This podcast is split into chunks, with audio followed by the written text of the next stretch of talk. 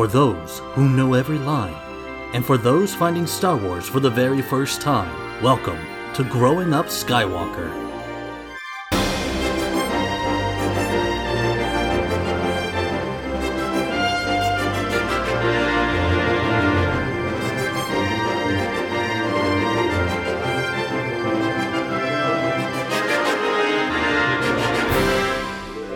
Welcome to Growing Up Skywalker. My name is Anna. And I'm Sam. And we are watching a very silly and then a like mildly silly and then somewhat dramatic episode this week. Was that a good synopsis? Yes, we are once again back in Rebels Season 2 with episode 9, Stealth Strike, and episode 10, Future of the Force. I feel like I'm going to take the wholly silly one and then you can have the dramedy one. Dramedy. I'll Yeah, t- I'll yeah, accept yeah. dramedy. Okay, cool, cool, cool. So, Stealth Strike begins with just an absolutely wild opening scene. Ezra is traveling through space with Commander Sato. They're bickering, whatever. He's the Jedi tasked to this mission of finding a lost rebel ship. Then something that I thought was impossible happens. They get pulled out of hyperspace by the Empire, which they're not supposed to be able to do. Yeah, the, the color goes strange in their hyperspace loop and they get yeeted out. They are captured, they are clapped in handcuffs. They're marched in front of a very capable Imperial officer. At this point, I'm very tired of seeing them. He knows exactly who they are, and he captured them to lure in the rest of the rebels and then flaunt it in front of Agent Kallus. Cut to the rest of the rebels zooming to their rescue. Sabine knows from her time as a cadet in the Imperial Academy that the technology that the Empire used to suck everybody out of hyperspace must be their gravity well tech that they were developing before she ran away with Ketsu to be a bounty hunter. Mm-hmm. Now it is basically fully fledged, and they probably need to stop it because that is a very dangerous tool to have at the Empire's disposal. Yeah, being able to just set up a roadblock and pull people out of hyperspace. So Hera sends Kanan and Rex to dress up as stormtroopers and infiltrate the Star Destroyer together. And it is delightful. Rex gets to immediately do a bunch of his cool military jargon to get them onto the ship. And he's like, Cody and I, yeah, we invented this code system back in the Clone Wars. They never bothered to change it. And Kanan is so fed up with all of this because he wants to be cool dad also. I know. Rex is the cooler dad, and then Kanan force tricks their way onto the actual ships, and then he gets to take a turn as cool dad. And then they painted Chopper in Imperial colors, and Chopper hacks into the mainframe, and he's like, "They're taking Ezra to a to a secluded cell. We got to go rescue him." But then when they show up to Ezra's cell, Ezra has single handedly taken out his three stormtrooper guards without even breaking a sweat.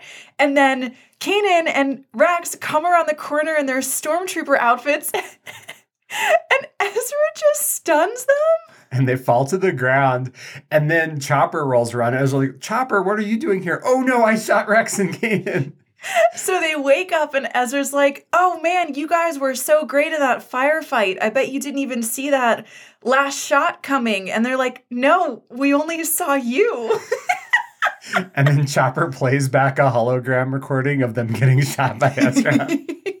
you shot us. Oh my God, it's so great. However, this reignites some bickering between Kanan and Rex because Kanan wants to get out of there, and Rex is like, no, we need to actually destroy the technology. Ezra takes it upon himself to bring Chopper to the reactor room, and there is an incredible sequence where Chopper turns off the gravity and everyone is floating around shooting at each other. And then he turns it back on just in time to like break Ezra's spine on the catwalk that he falls onto and then run over his fingers. yeah, poor Ezra.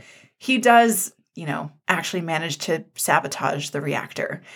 Then Kanan and Rex rescue Sato and the boys. Everyone is on their way out. But as they are fighting their way out of the Star Destroyer, There is so much fire that Rex decides to be a big dang hero and draw all of it onto himself and promptly gets captured. He almost succeeds. I mean, yes, he's close. He's close. So Kanan has to turn into a big dang hero back and rescue him. He's like, I gotta go after my friend. And Ezra's like, Are you talking about Rex? You guys aren't friends. Friend? Question mark. Kanan and Rex fight their way into an escape pod. They blast their way out to the rebel cruiser. They clamp onto the bottom. And just then, the Imperial ship fires up the gravity well. It sucks them out of hyperspace. And Chopper is like, just wait for it. He rigged it to not only draw in rebel ships, but also all of the Imperial ships too. Mhm. And they all go careening into the Star Destroyer. They smash the gravity well to bits. The rebels are free. They zoom off. The whole Imperial ship system implodes on itself. Just a violent, beautiful explosion. So beautiful. Electric blue, flames, cheers, victory, champagne toast. It is so good. Chopper adds at least 5,000 to his kill counter. Probably, yeah. And then back on the rebel ship, Ezra is like, you know, dads, Kanan and Rex, when you're not fighting each other, you do really well together. Jedi and clones. Now I get it. And then Kanan is like, kids these days, crazy ideas. But Kanan delivers a crisp salute to Rex, his battle brother, Mhm. and Rex delivers one back. And they, you know, it's the Star Wars equivalent of waltzing into the sunset together. yeah. Big And- fan. And also, Agent Kallus, who was called earlier, he's like, You need to put Ezra Bridger under triple guard. And Ezra proceeds to immediately escape because the Admiral is too uptight about it. But the Admiral is rescued by Agent Kallus, who shows up with a big smirk and be like, I told you about that kid. I told you. So, what happens in the future of the Force? Well, we also start in the middle of space in the future of the Force. We're on a commercial flight from somewhere to somewhere else, and there's a crying baby, which is just the worst. And it's so bad that the Inquisitors actually stop the crying baby. Sam, that's not what happened. So the Inquisitors pull up alongside this shuttle. The baby is crying, and the Inquisitors kill everyone on the shuttle except for the mom, re- reduce it to wreckage, and take the baby. Ugh. So we cut to Ahsoka, who we haven't seen in a few episodes, and she's striding up onto the ghost to talk about Jedi business with Kanan. The Jedi business is she's been listening to transmissions from Mustafar, and she is going to go and look at one of the sources of these transmissions or one of the locations. And she's asking Hera to send the boys, Chopper, Zeb, Kanan, and Ezra to the other one. I feel like that tells you a lot right there. Ahsoka's like, all right, I'll handle this one. I need three boys to handle the other one. and Chopper. So the boys head down to a random planet, a rundown apartment block, and they split up. Zeb goes to the hangar and he finds two Inquisitor TIE fighters, and one of them has a baby and the windows rolled up. That is neglect. I know they are supervillains, but no one did no one teach them basic childcare. Chopper's like, We're here to blow up the TIE fighters. And Zeb's like, I'm going to take the baby first. And Chopper's like, Fine. Whatever order of operations you prefer. So Chopper goes back with one baby, and then Kanan and Ezra are going through this apartment building when they find a ransacked apartment, and inside of it is an Ithorian mother who's like, "My baby, I gave it to the the nanny droid." I sent it down the River Nile in a basket. Yes. And so they phone into Zeb, and Zeb's like, Oh, I see the nanny droid. And he grabs the other baby. It is the cutest baby in the world, and Zeb picks it up and is like, ugh. He, all of a sudden, he sends the nanny droid off and immediately hears the nanny droid get sliced in half by a lightsaber because he is immediately being chased by Inquisitors. So he runs back inside the apartment building. Ezra, Kanan, Zeb, and a baby are running through this apartment building and just trying to figure out what's going on. They are cutting holes in the ceiling. They're shoving Ezra up into the vertical ducts. We should say they're being chased by fifth brother and seventh sister. Yes, the two Inquisitors who we've seen since the demise of Grand Inquisitor. And it's a it's no sure thing. There's a lot of back and forth. Everyone's having to act as decoys for each other. And eventually Ezra and the baby make it to the hangar. The door is shut and Chopper is not opening it. And then right behind him is Kanan and Zeb, and right behind them is the Inquisitors. The Inquisitors immediately beat up Zeb, beat up Kanan, beat up Ezra. And the baby. the baby Ezra protects the baby with his body, and they're like, "All right, job done. Let's do this." When the door opens, a bright light shines. Ahsoka turns her stereo up to eleven which is choral music, and is like, "I'm gonna go beat some people up." I'm gonna go dishonor these inquisitors and their families. So she takes fifth brother, and she's just like, "Cease your incessant warbling," and shoves him into a wall. He's out for the count. Seventh sister puts up a little bit more of a fight, but actually not really because after all the boys have escaped, Ahsoka turns off her lightsabers, does a little curtsy, and goes into meditation two feet from Seventh Sister. Seventh Sister raises up her lightsaber, and Ahsoka grabs her spinning blade by the handle and turns it off and throws it away, shoves Seven Sister against the wall, goes up to her with a lightsaber, and says, You are beaten. Dude! Then the cops show up, and it's a hundred stormtroopers, and Seven Sisters like, ha ha ha ha, no, I have reinforcements, ha ha. Well, she says, Your capture will please Lord Vader. And, And, it- Ahsoka says, Tell your master he'll have to wait. And because the boys ride off in the Phantom, and Ahsoka jumps aboard it and takes off.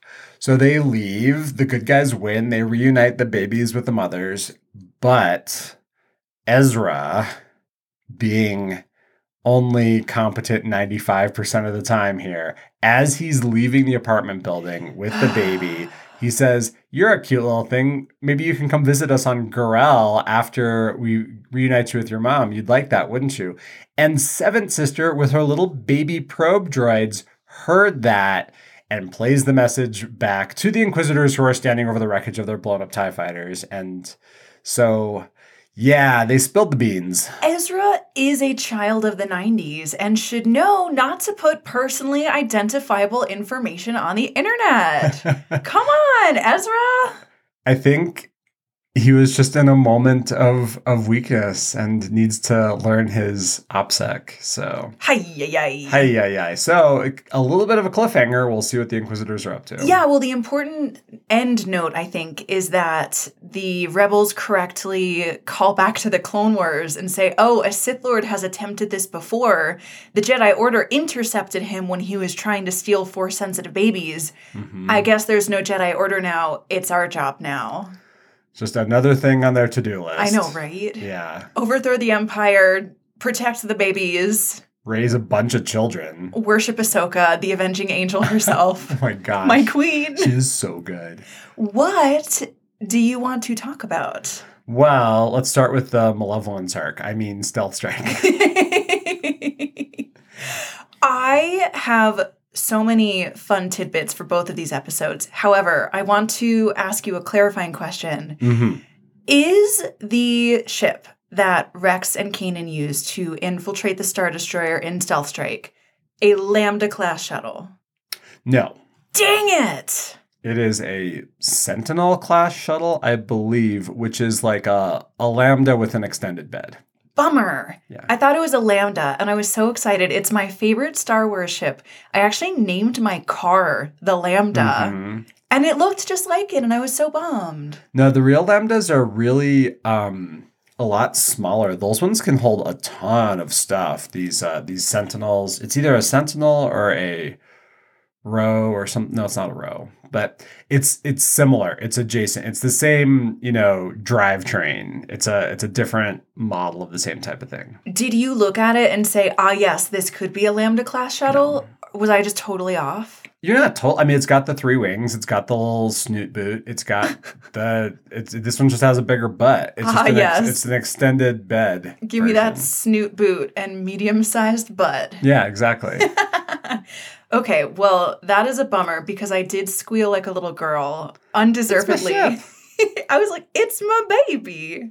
There, there is an important ship note in this with the interdictor class destroyer, though. Oh, is that the Star Destroyer? Yes, but it's got so this interdictor class. It's a little bit more streamlined than a normal star destroyer, and it's got big bulges. Okay. It's got these big circles, and each of those is a gravity well generator. And so the entire idea of how hyperspace works is basically cobbled together from role playing game supplements from the 80s. That's really funny. So much of Star Wars is like uh, in Wings of the Master last week, we talked about how like the B Wing is like, oh, it's slow. And I'm like, who would make a slow? I mean, make it a P 47 where it's fast as heck and also just demonstrably, just interminably bulletproof. But the idea of all of these things having various attributes to balance them in a gaming system. Oh, so you can't make anything too too good without it having significant drawbacks because you would give mm-hmm. players an edge. Mm-hmm. But Oh. in this one, we talk about the rules of hyperspace. And so the rules of hyperspace, as talked about in a lot of Legends work, are basically that you're looking for a path that goes through like empty areas of space. And the more stuff in the way, you can't get close to stuff because stuff will pull you out. So if you like come out of hyperspace too late or too early, you're going to be closer to a mass object like a sun or a black hole or something like that. Or an asteroid or a planet? Yeah, yeah. And so that's why most of the time when you come out of hyperspace, you're outside of a star system or you're like in a, you know, you're in like the inner planets because you know that there's a pretty small, you're close to the sun, but you're in the inner planets, you're, you're going to be fine. Now, in the X Wing uh, Rogue Squadron books, they talked a lot about this because they use these interdictor classes to do really fun tricks. Um, like they had one where they kept it on until the last minute because they wanted to pull the good guys out of uh, a trap early enough that they could escape. But then, 10, with 10 seconds to spare, they say, no, turn it off so we can get even closer. So, this idea of an interdictor class is that it's something which you stand in the middle of a space lane. And normally that doesn't actually exist. You just kind of phase through it in hyperspace. But if you create a black hole sized gravity mass in the middle of it, you'll get pulled out of hyperspace. So you need to have a really big mass, which means your ship has to be really big, right? Or it needs to have some sort of mass generator. And because this Mm. is science technology, you can just make something which appears to have more mass, or perhaps it acts on hyperspace in a way that is indicative of having more mass. So that's why it has those big bulges, and each of those creates a mass field, and that pulls ships out of hyperspace, which means that you can use these to pick it around something, and that means that any like starfighters or smugglers who are trying to sneak in will get pulled out and then they're next to a star destroyer and then they have a mm-hmm. different set of problems. Yeah. I guess that's the science explanation for the plot yes. thing, yes. which is that, I mean, I was thinking, my first reaction when I watched Stealth Strike is that this was such a pure, clean, fun episode. yeah Like, it's amazing to watch your heroes thrive and be really, really good at what they're doing. And there's a big victory. It's like the New Year's Eve ball dropping at the end. Uh-huh. Everyone is hooting and hollering and cheering and confetti blasting. But we see in the next episode when the Inquisitors gravity well the civilian transport out of hyperspace that the stealth strike crew didn't actually stop the technology at its source. They just blew up one example. I think i mean that could be true. That ship's not traveling through hyperspace though. They're just getting pulled over. Mm. because if you have like a cruiser or whatever in orbit you can just tractor beam people in. Oh, okay, okay. So maybe I was wrong in my reading, but I think I was correct in that that was probably not the only place where they stored the blueprints for creating an what is it, an indictor class? Interdictor yeah. An interdictor class cruiser. So now a major, major escape ploy that used to be available to everyone in the galaxy, whether they were up to good or bad, whether they were pirates or rebels or whatever, that is now cut off. It's not completely cut off because you still need to have an interdictor cruiser in place. Right. Right. Because there's a is a galaxy spanning network of hyperlanes and the interdictor cruiser can block one of them. And oftentimes they like intersect or will have uh, um, there's like the Hydian Way or the Corellian Run, and there's these main trade lanes, and this would stop all traffic at one of them. hmm But essentially, it is a roadblock. And so there are other roads, but most people can't go off road. In the High Republic books, the Eye of the Storm raiders have a completely different way to get around, which Mm. messes with things significantly. I They're- wonder. So my other favorite Star Wars ship is Dooku Solar Sailor, Yes. which we have talked about at length on the Patreon. Very little on the real show, Yeah. I think. But it works based on this mysterious technology that the Geonosians gifted Mhm. to Dooku during the Clone War. And it allows him to travel, uh, I should say, allowed But um, bum, bum. him I mean, the to ship's travel still around, but yes. allowed him to travel in hyperspace but using solar power. Hmm, So I wonder if that would let him kind of skirt around a gravity well. perhaps. I think there's ways to subvert it. I'm just thinking that based on, and I'm going to call back to Andor again, based on the Narkina 5 prison system, we Mhm. know that the Empire is using prison labor to build imperial armaments. yes. So it just doesn't seem that far fetched to me that they're building a lot of these interdictor class cruisers. Yeah, and it's a it's a good tool for them to have all around. That's Mhm. definitely one of the things they want to do is control the flow of people, information, and material. hmm hmm hmm So that actually leads to the main conflict in this episode because I also want to circle back to how everyone's a big damn hero in this episode. but the main conflict from the get go is between Rex and Kanan because Kanan's like, the mission is go in, get Commander Sato, get Ezra, bounce. And Rex is like, and also blow up this thing. yeah.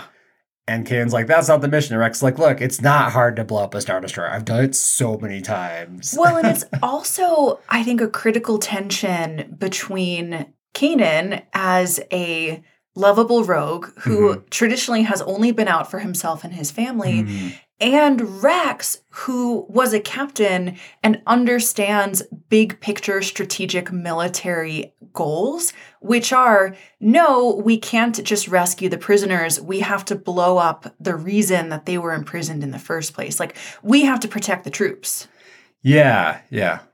So they have such a lovely, lovely arc. They go from bickering to Kanan and Rex standing shoulder to shoulder in a hallway of the Star Destroyer. And Kanan's like, all right, all force pull, you shoot. Yep. And this whole thing is very funny, especially when they're all together, because Commander Sato is acting as the audience stand in there because he's like used to sitting there and he's fighting a bunch of stormtroopers. I mean, he's a he's an admiral, you know, he fight he sends A-wings and things. But at best, he's seen a bunch of like rebel grunts shoot against a bunch of stormtroopers, and he's like, yep, it's just two dudes shooting with blasters.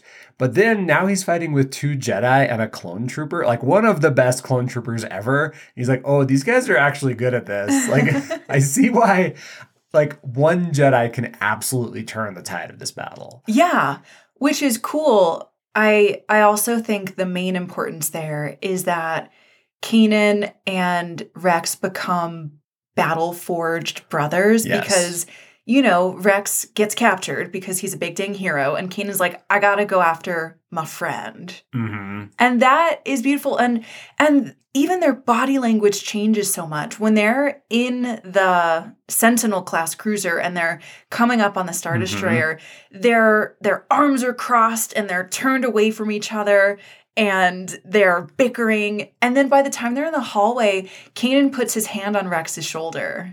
Yeah. And just that closeness feels so good.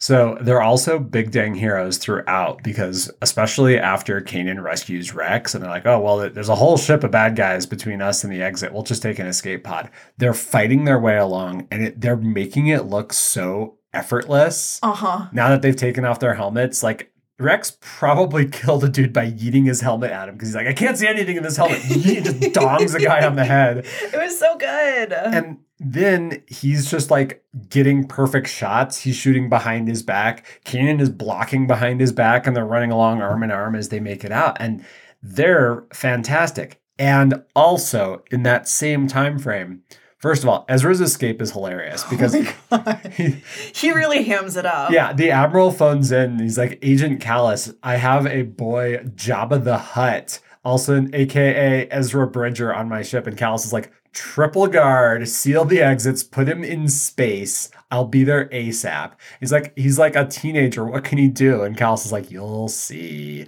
Cut to Ezra, who's like being marched towards the brig by four stormtroopers. And he's like, just so you know, I'm not going to kill any of you when I escape.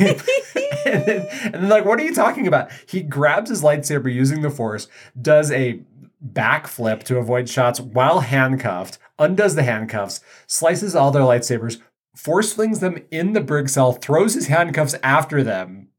And he's like, Told you. And then he spins around. He sees Kanan and Rex coming around the corner. He like dives backwards while shooting from the hip Yep. and nails both of them while in midair. They go down. I'm like, Ezra Bridger is a hottie with a body. Incredible. And that's such a funny bit because Kanan is like, I can't believe you shot us. And Rex is like, You should have said it to kill. and then the next moment that Ezra is a big dang hero is after they split up again because Kanan's gone to go rescue Rex. And Sato is like, uh, This is not enough Jedi to solve this situation. I've been with this boy, Ezra Bridger. I know it's pretty cool that he escaped by himself, but he's still like a teenager and they're pinned down in a hallway. And Ezra's like, okay, let's do this. And he marches down half the hallway, defeating half the stormtroopers. He's like, you guys coming or what? Like, and it's this cool thing where he's like jumping off the walls and he's like hiding behind columns and he's reaching out and snapping things out of the way. It's a very cool, very fluidic fighting style. And Sato's like, he's got this. Let's go. Oh my god, the Sato arc is incredible because they start off and Ezra has been tasked to this mission to recover the lost ship. And he's like spinning in his chair on the bridge. He's like, this is boring. And Sato is like, I was told by your mom that you could actually be helpful to us. And then Ezra is not particularly helpful. They get captured, and Ezra's like, Don't worry, Commander Sato, I've been captured a lot. And Sato is like, That doesn't make me feel better. and I was like, but wait, that means I've escaped a lot. Then when they're pinned down, and Sato's like, there's too many of them. And Ezra's like, don't worry, I got this. And hearing Commander Jun Sato's distinguished, pristine accent being like, he's got this. Ju- Mhm. I howled. I howled. It was so good. It was just fun because it feels like Ezra has really leveled up. yes. But there's a cool contrast because we see Ezra level up. He's this like cool action Jedi. hmm Then we see Ahsoka Tano, and she has also leveled up. So this next episode, Children of the Force, the future of the Force. Sorry, Children of the Force is the same one, except Cad Bane's the bad guy in the Clone Wars. You can be forgiven for swapping the titles. They are n- basically identical. yeah, so the Inquisitors have been given this task to track down these babies, and it's all madcap. It's running around. It's a little scary, but nothing terribly interesting happens until Ahsoka rolls out. And basically, this entire episode is distilled down to that fight, which shows that Zeb, while specifically asked for by Ahsoka to wrestle with Fifth Brother, is does fine until he gets thrown into a wall. And then Kanan is not quite ready to face two Inquisitors at once. He does all right, but he can't face two of them at once. And Ahsoka shows up and just embarrasses them. she just comes down like a freaking hammer. And so we learned that they know who she is.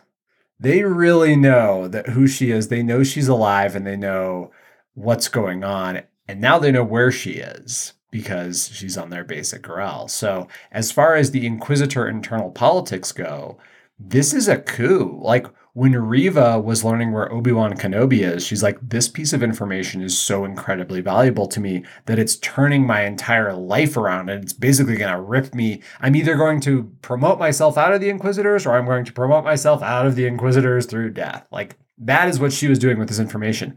Imagine how Seventh Sister and Fifth Brother feel learning where Ahsoka Tano is. Wow.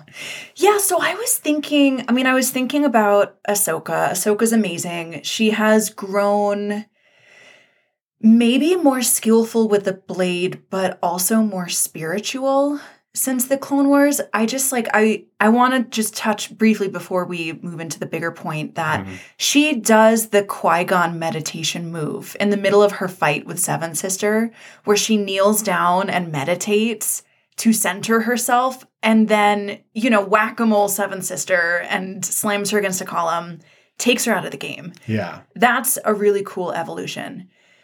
I also want to talk about this big picture political stuff with the Inquisitors because of how often this plot thread has come up across Star Wars and what it means that we're returning to it now. Hmm. So, we saw the Force baby stealing thread in the Clone Wars season three with the holocron heist. That's right. Yeah. And what we saw there is that Palpatine, Darth Sidious, was stealing away force sensitive babies. He had them in horrible baby cribs on Mustafar Yes. and was putting weird headpieces on them and doing question mark. Yeah, evil stuff. So I recently read the Darth Vader um, compilation, comic compilation, which is canon, and there is a major force, dark side force nexus on Mustafar. Okay. And so presumably at some point, Palpatine was like, oh, I'll just do something with babies and dark side force nexus. Like, doesn't matter. A lot of irons in the fire.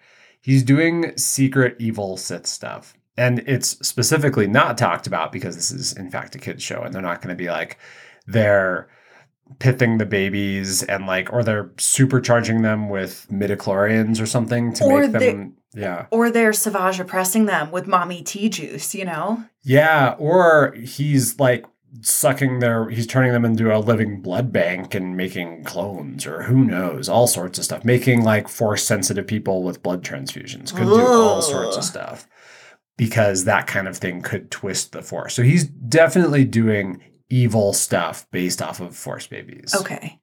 So then we pick up on the plot thread again in Kenobi, where we see that the path exists to siphon force sensitive kiddos somewhere safe. Yeah. Maybe Quinlan Vos is helping out. We're not 100% sure. And it feels like there's a dual purpose. One is to keep the babies away from the Sith, Mm. but the other might be to, I don't know, weaponize force sensitive people for the rebellion? Hmm. Unclear. We don't actually know what happens to the kids once they reach the end of the path.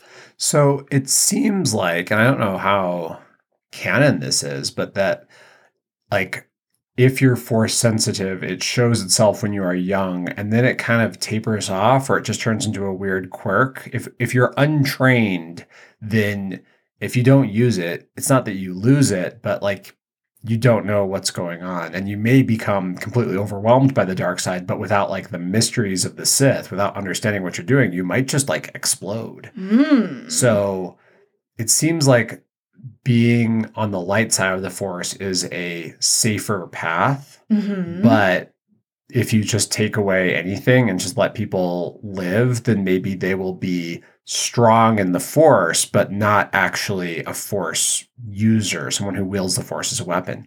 They might be an incredible pilot or an incredible salesman or something like that without learning the specific ways of looking at the world and being able to alter it. Mm, they might just be like people who have really crazy deja vu. You know, Yeah. where you dream about stuff before it happens. Yeah, or like all of the really, really good pilots of Star Wars might be just a little bit force sensitive. You know, they're they're not force sensitive enough to be beating down with a lightsaber, but they have reflexes that are 50% faster than the normal member of their species, and so they do fine. Yeah, or like freaking Sabine, who before we move on to the main point, she has now done two pieces of graffiti art that have told the future. Yes. She did the one of Ezra and Zeb falling on top of each other, which, to be fair, she did make that happen. and then she also does the one this episode of Rex and Kanan, like having a great time battling together, and it totally happened. Yeah. Maybe maybe she's force sensitive. I mean, I don't know, whatever. To return to the main point, which is force sensitive children are cropping up all over the galaxy. It sounds like, and I'm taking this from the text of this episode, from the transcript, the Inquisitors belong to Vader. Hmm. Ahsoka calls them the Sith Lord's Inquisitors. Mhm. Is Darth Vader picking up these force sensitive kiddos to keep them from Palpatine or to deliver them to Palpatine? Oh, okay. So I'm gonna. This is slightly, I guess, out of scope for Growing Up Skywalker because Growing Up Skywalker is we are watching everything canon. You've never seen any of it, and I've seen all of it.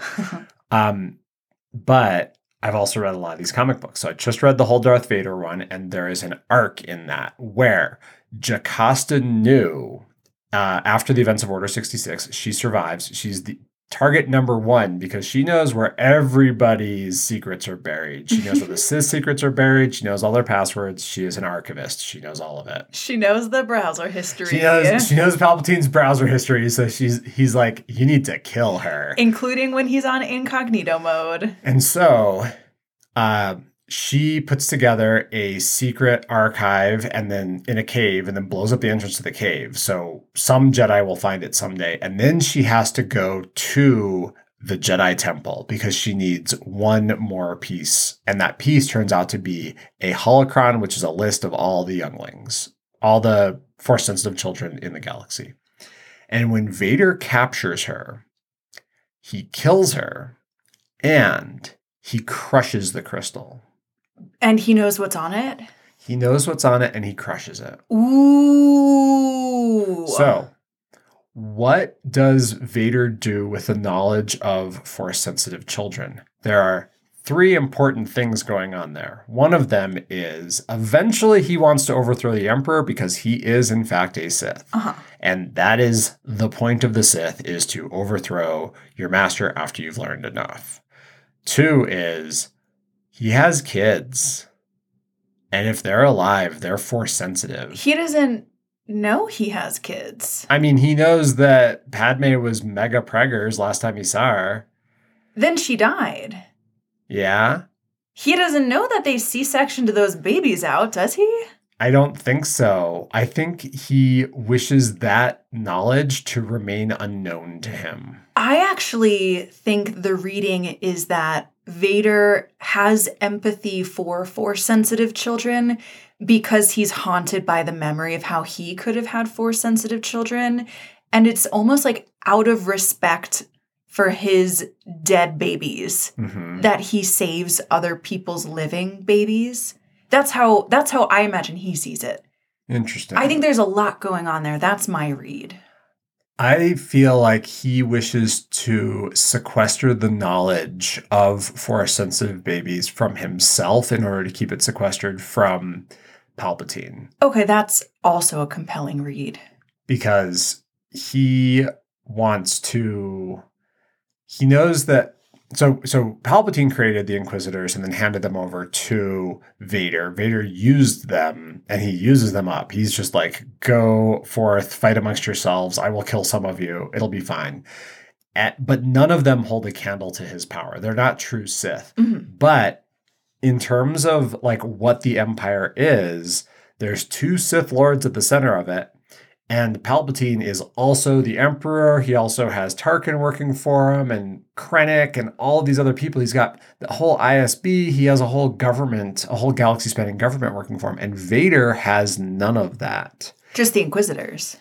who were gifted to him, they're not truly his. Mm-hmm. And so anything that Vader can use to pull himself up by depriving the Emperor of it without the Emperor punishing him is likely something that he wants. But he doesn't have any resources to set up a baby murder factory on Mustafar like Palpatine did. What was the third thing?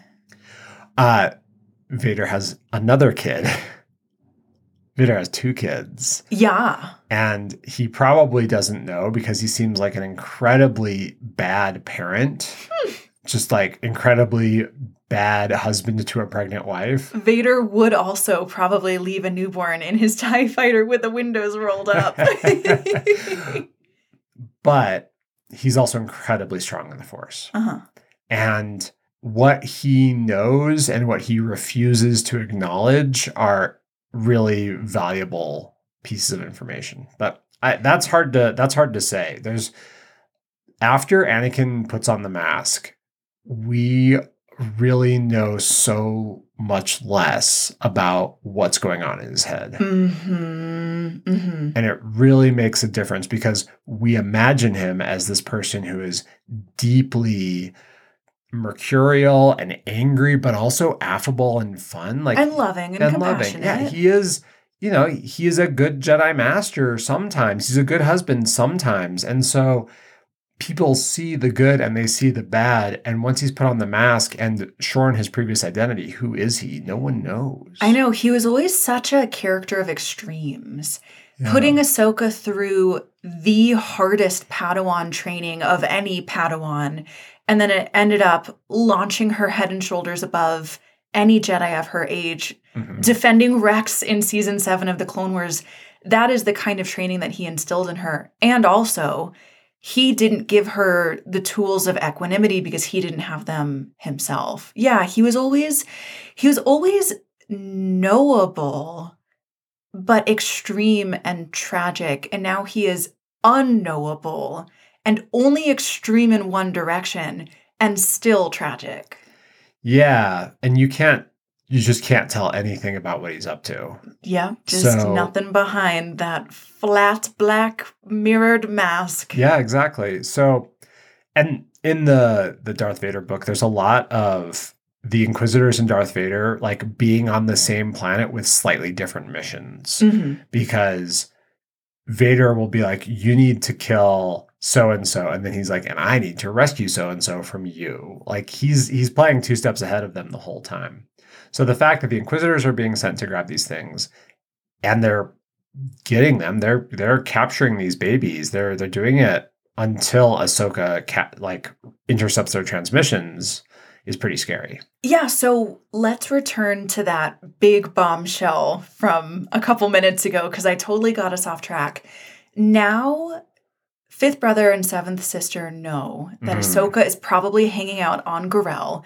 This is incredibly important information. because she's hanging out with Jabba the Hutt and Ezra Bridger and Kanan Jarrus and Hera Syndulla on the Ghost, formerly of Lothal. And now the Sith have a target to shoot at, hmm which is Ahsoka and the rebels. Yeah.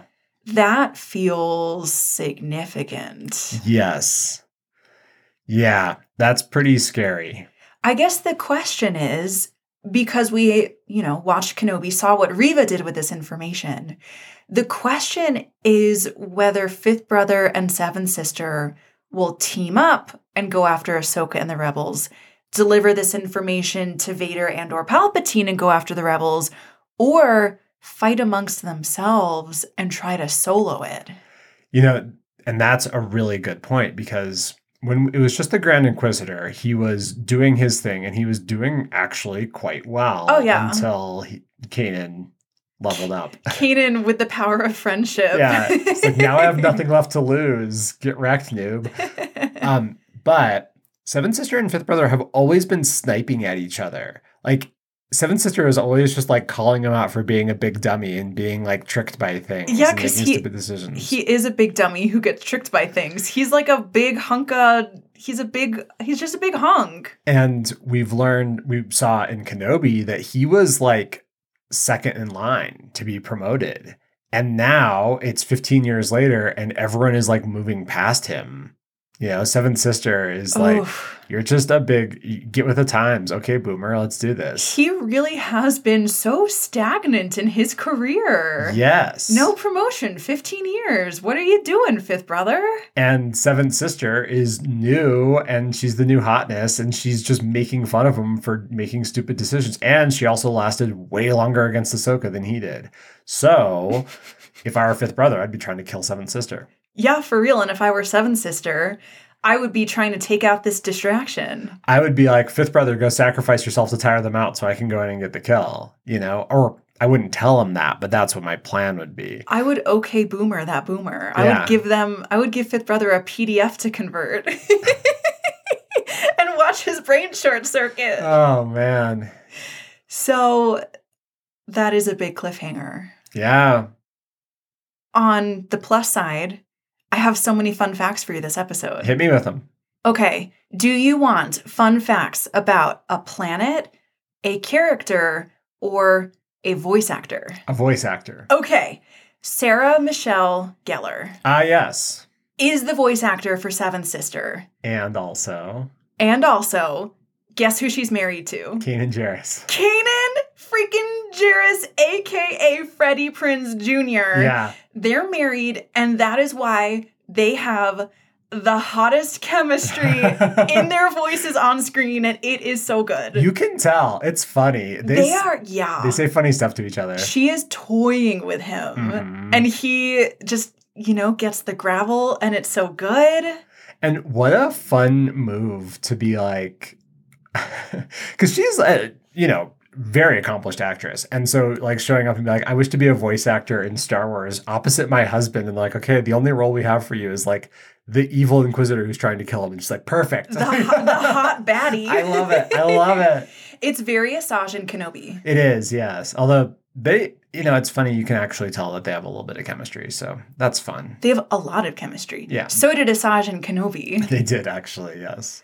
Okay, would you like the character fun fact or the planet fun fact? The planet fun fact. Okay, so the world that they're on in the future of the Force, Mhm. with all of the Ithorians hanging around, hmm is called Takobo. Okay. And the trivia for this episode says the world Takobo may or may not have its name derived from the fact that the dining option on that day of the writers' conference was a taco bar. And if that doesn't tell you what life is like at Lucasfilm, I don't know what does. it's actually like a point of honor in the Star Wars universe to have your name Lucasized into something else because they'll take a name like uh Like Corey. Yeah, they'll take a name and they'll Star Warsize it. They'll they'll mix around the syllables and then you become part of Star Wars lore Forever. forever.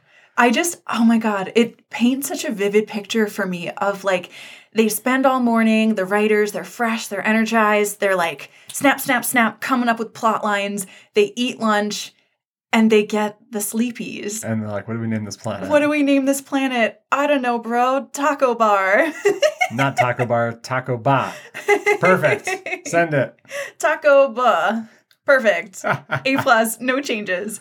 Ugh. So fun. I just loved it. What is your last little niblet of trivia for us? I laughed so hard I almost cried when I read this. I always look at the character designs with the concept art Mhm. and I zoomed in on the little Ithorian infant, Who's very cute. Pipey. Yes. And the character animators put a little teeny tiny note that said, please take the drool pattern on this infant from Azmorigan, the strawberry evil man. Who's always drooling. Oh my gosh, he is the worst gangster. And they copy pasted it from this grown creature, yeah, man, and put it on a baby. just a little drooly baby. Oh my God. It was so good. Yeah. I love how much fun it is possible to have on big creative projects like this. It just fills me with joy. What I love about Rebels, and this brings it together because this is like pure Rebels energy. These two episodes is just like running around, getting chased by Inquisitors, messing with Imperials, doing actually big dang hero stuff of like Important strategic stuff. blowing up like secret weapons and stuff, but laughing at it. Mhm. And also, it's very intricately weaved with all of the Star Wars lore because it's after the Disney acquisition, it's after Pablo Hidalgo comes on and is like, I need to hold on to every single thread and move them forward. And it's got the heart of Dave Filoni saying every one of these characters needs to have growth. Mm. And you put that all together and you have episodes like this, which are every single one of them is moving the plot along and they're fun. They're really fun. And get Ahsoka that- beats them up so bad. I mean, you get heroism, you get the family feeling, you Mhm. get jokes, you get cool action sequences. It's just like the slightly older, much more well adjusted, older sibling of the Clone Wars. yeah. After yeah. you grow out of your angsty phase and you're like feeling good with the world and you're feeling good with yourself, you know, for all for all you folks out there in your Clone Wars era, don't worry. You'll be in your Rebels era someday. and it is still a kid's show and recognizing that the protagonists are children. This is an episode about rescuing little babies and the scary moments. You know that everything's going to be okay, but it is.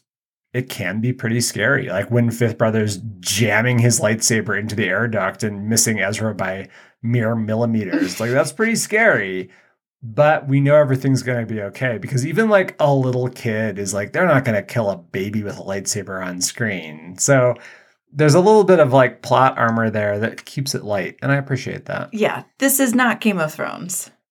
do they even kill babies on screen in game of thrones Not on screen. yeah for real like that's that's Definitely. too far definitely off screen You know what? They do sacrifice the babies to the White Walkers. oh that's right yeah So, yeah, this is not that show.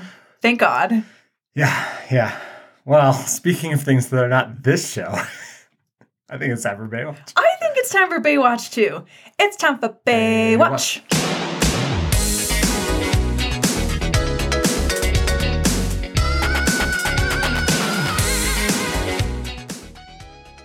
Sam, I want you to go first. oh man this is a tough one Give me your bae. Well, I'm going to go with Ahsoka, uh, and here's why. This is the first time we get to see Ahsoka twin white lightsabers. Oh yeah. What what color were they in the Clone Wars season so, 7? Um, in season seven, they were both blue. Oh. And in earlier seasons, she started off with green and then switched to green and yellow. And then she was gifted two blue ones, and now they're white. And she turns them on and she leaps 50 feet in the air and she Goomba stomps a goon and then she bullies an inquisitor. Physically and emotionally abusive. We love it. And she's like, I'm not, you're not even worth the time to kill. Like, I'm, you are beaten after a sword fight to the death is such a, of just like sitting there and being like, you're, you're done. You're not worth my time. Just in Ashley Eckstein's little Ahsoka voice, you are beaten. yes. And it's much more serious now, but my gosh, that's a, this is a great fight scene. It was worth the price of admission. Yeah. And then she's just like, oh, yeah, no, you guys thought you had me caught. It turns out I can, st- like, as a Jedi, you're used to dealing with like human Jedi's who are like, I can jump 50 times my normal height, but I am a Togrutan and I can jump 15 times my normal height already. So multiplicative. I'm going to jump 300 feet in the air and see ya. And they're like, well, I guess she escaped. And it's such a. We are now charting the path of Ahsoka in such a meaningful way, and we don't get to see her all the time, Mhm. right? Like so many of these episodes don't have her in it, and it, you find yourself missing it, but it actually makes the story all the more meaningful to just have these moments where she comes along and realize she has not been standing still the last 15 years. Whatever she's been doing, she did not skip dojo day in the lightsaber dojo. That is a, I mean, that's a phenomenal point on all fronts. I also think it speaks to her grown up independence. Mhm. There's such a hierarchy in Rebels where Hera orders people around because she's the mom and the general. Mhm. And Sato, you know, tells people to go here, and Rex tells people to go there. But no one is commanding Ahsoka because she is her own commander. And I think it's such a beautiful transition from when she was a Padawan and Anakin would say, Okay, Ahsoka, go stop this civil war. Okay, Ahsoka, go infiltrate this rebel cell and help them take over Onderon. And she's like, I am woefully underqualified for this. And he's like, Well, I got stuff to do. So And then she steps up, but no one is telling Ahsoka where to go or what to do anymore. So she has taken total ownership of her growth as a spiritual force user, her prowess as an, a warrior, Mhm. and her strategic ability to influence the good fight. She is taking ownership of all of that and charting her own path and succeeding on every front. and also, she still is herself. Yeah. As as she steps over Ezra and the baby, Oh my because gosh. he's sitting there and he's like, uh, I'm tapping out. And she's like, Ezra, get to the ship. And he's like, Are you cool? And she winks at him. she winks him. and she's like, I'll be fine. Like, it's just two dudes. if Yeah. Ahsoka Tano winked at me, I would spontaneously combust. I would be like, we're best friends now, right? And what's great about that scene in particular is that Zeb and Kanan miss it. And so Ezra's like helping them up, and, and Kanan's like, We gotta go get Ahsoka. And Ezra's like, I she's fine. She's gonna be fine. Yeah. I know I I can feel when a Jedi busts out two lightsabers and winks at me to go beat up some Inquisitors. She's fine. Come on, boys. She's got this. And the whole time she was, in fact, toying with them. She could have easily eviscerated both of those Inquisitors and bounced, but she is standing by a moral compass. And it's not the Jedi code, it's something different, but she's like, I'm not going to kill you unless I have to. You'll be useful later. Mhm. And I think that's really cool. So she's my bae. I'm sticking to it. Mhm. Who do you got? Well, I picked Ezra Good choice. uh, unexpectedly for a lot of the same reasons. Mm, yes. I liked seeing Ezra really stepping up, really leveling up in this episode. And as he is an action Jedi who is getting military training from Rex and Jedi training from Kanan, he is kind of unconsciously walking the same path as Ahsoka. Mhm. He doesn't lightsaber to kill. He Yeah. doesn't put his blaster on kill mode, he puts it on stun mode. Yes. He, without much of the formalized training, is kind of carving a similar thing to Ahsoka. Yeah, I think that's really, really cool. And it comes from him actually having more of a Jedi tradition to follow, a broader set of, tr- of Force traditions to follow than even Kanan. Mm. Kanan had to strike out on his own, and then he's learning by teaching. And Ezra is like, so I'm learning from an actual Jedi, but he's like a self taught Jedi. And also, Ahsoka's there. And I can learn a ton from Ahsoka just from her vibes. And also Rex. Rex fought with Jedi most of his life. He knows how a Jedi acts. Yeah, and he'll tell him because Rex will pull up a battle map and be like, "Yes, so here's you know this battalion and that battalion. Here's where we put our Jedi because this is where the bad guys are going to be." And Ezra's going to be like, "How does a Jedi help there?" Ooh. And Rex is going to be like, "Well, you leap over the bridge, you blow up this building, you kill this guy, you yeet that over into becoming a bridge, so this people can go across." You protect, you attack. You don't have to bring snack. Yeah, It'd be cool if you did. And Ezra's going to be like, I didn't even know that this type of thing was possible. And Rex is like, Oh, yeah, I did it back on the fourth battle of Geonosis. This is easy peasy. Yeah, I love that Ezra is getting a really broad, deep curriculum from all the Mhm. people around him, but he is also charting his own path according to his own moral compass. No one told Ezra, we need to blow up the gravity well reactor. He came to that conclusion all by himself. And I think that is amazing. Also, like, he stuns Kanan and Rex, and he's like, Oh, no, you guys came to rescue me. I didn't need rescuing. I'm already free. Like, I was going to blow this thing up, escape an escape pod, and have you pick me up later. He was going to do the whole thing by himself and he was going to do it great. Yes, which is hilarious. which Actually, he could have soloed this mission. He did need Chopper. He, well, he could have almost soloed this mission. Yeah. To be fair, Chopper did one cool thing and then like ran over Ezra's fingers with his hooves and like could have broken his C spine. so like how much use was Chopper really? It is a mixed bag, Sam. Hey, Chop. Okay, so Ahsoka got two Inquisitor takedowns, very high number. Rex, ton of kills. Kanan, ton of kills. Uh, Ezra, ton of takedowns, who later died, but doesn't count because he didn't do it. Chopper got, because of the way Star, Star Destroyers work, apparently the crew numbers also taken from those same source books from the 80s. They're like, ah, yes, every single like bunk must be held up by four people continuously. Oh my God, it's insane. Chopper got like 20,000 kills. What? Yeah. No. Well, he blew up two cruisers plus the interdictor. okay. They seemed minimally staffed. They were on like a science mission. The cruisers would have been fully staffed because they were escort cruisers. Chopper just rocketed way up the Star Wars kill counts. That's dark. yeah. And he's just like, eh, eh, eh, this is how you do it. I don't just kill people with my shock prod. I blow up Star Destroyers. And then I trample them with my hooves. well, he wants all the credit. But he's also like a big bully, and he's also like the littlest brother, and he'll always be the littlest brother. And he kind of hates that, but it is fun. I did love when he was holding the baby with his teeny tiny arms. Uh-huh. It was very cute.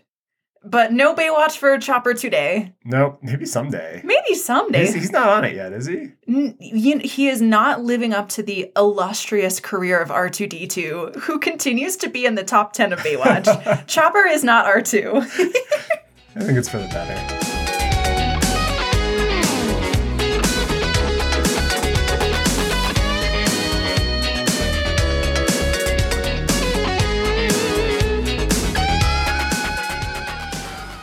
All right, Sam. What are we watching next week? We are trucking along through season two of Rebels, and although I know what's going on, you don't. We're gonna watch season two, episode eleven, Legacy, and season two, episode twelve, A Princess on Lothal. A Princess on Lothal? Yes, Hmm. it's gonna be fun. Is I, it Leia? I okay. She's For- the only princess For the twenty eighth time, I am not giving away spoilers. oh man. I guess you will have to wait in suspense with me Or- and or find out can- next Or you can watch the episode. You It's, like, literally right there. Could type in disneyplus.com and, and figure out what's going on. Or you could wait and find out with me. Tune in next week. in the meantime, if you love what Growing Up Skywalker is doing and you want a little bit more, you should follow us on social media. We are on Instagram, Facebook, Twitter, and Threads. We are particularly enjoying Threads, so you should come and talk Rebels with us there. You can also enjoy bonus audio content on our Patreon. We're working our way through the tail end of Vision Season one We're Mhm. having a grand old time. And you can get access to all of that bonus audio content and our entire two year catalog for just $3 a month. So I don't know about you, but that is less than a latte in Denver As less than a black coffee in Denver. with tip. And you should always tip your baristas. And you should tip us by On becoming Patreon. on Patreon. We have we have other stuff too. We've got made a lot of content on Patreon, and it's like when we talk about visions, sometimes it's like forty minutes. so we do heart vision so hard. Yeah, so so join us there. We really appreciate that. And uh, in the meantime, send this episode to someone who is in the process or recently has leveled up. Ooh, I hope it's you. It is the new year. However, it is also the dark of winter. So don't put too much pressure on yourself to level up, but like maybe give a gold star recognition to someone who has. We support growth. Yes, because we're growing up Skywalker. and we'll talk to you next Tuesday. Bye.